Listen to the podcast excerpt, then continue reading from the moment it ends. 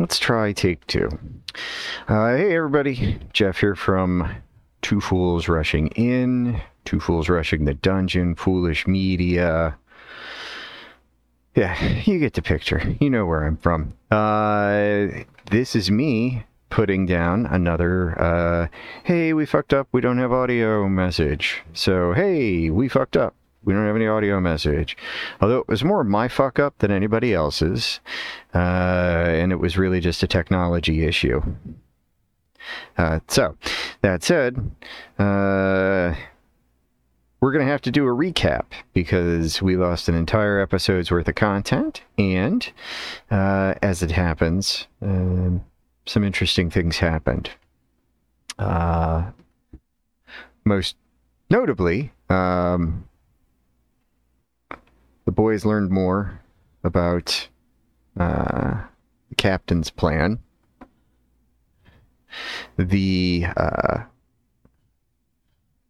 ultimately deciding uh, once they learned the uh, the captain's plan, they finally approached and decided to uh, attempt a little mind whammy, uh, much as Winston had done to Chef Lars uh, attempted to uh, do the same thing to the captain. However, uh, in true to form Winston fashion, he failed.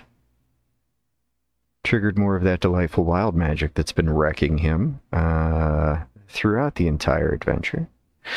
And uh, has left him uh, in a some left him in a somewhat diminished state as combat got underway uh, an assortment of the uh, invisible guard uh, glommed together into a, a much larger entity uh, that Lonix uh, banished away. Uh, as he is so wont to do when he comes up against things from other places. So uh, he was successful in banishing them. Uh, however, for the first and most serious time, uh, Lonix got hit with wild magic. Uh, and when next week's episode picks up, uh,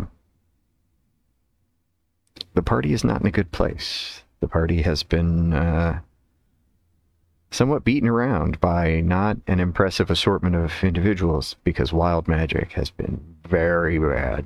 Uh, and Lonix is currently uh, curled up on the ground stunned.